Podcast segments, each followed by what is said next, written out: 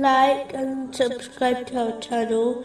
Leave your questions and feedback in the comments section. Enjoy the video.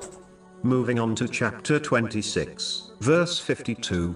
And we inspired to Moses Travel by night with my servants, indeed you will be pursued.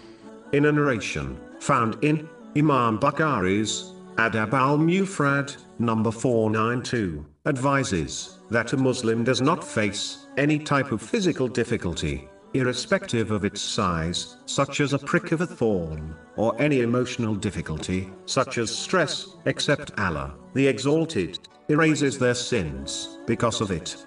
This refers to minor sins, as major sins requires sincere repentance to be erased. This outcome occurs when a Muslim remains patient from the onset of the difficulty until the end of their life. This is important to understand, as many people believe.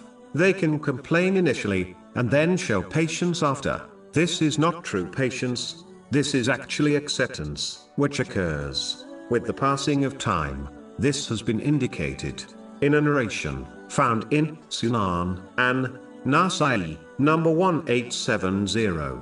In addition, patience needs to be shown throughout one's life, as a person can destroy their reward by showing impatience down the line. A Muslim should remember that it is far better to have their sins erased through these difficulties than to face hell while still possessing them.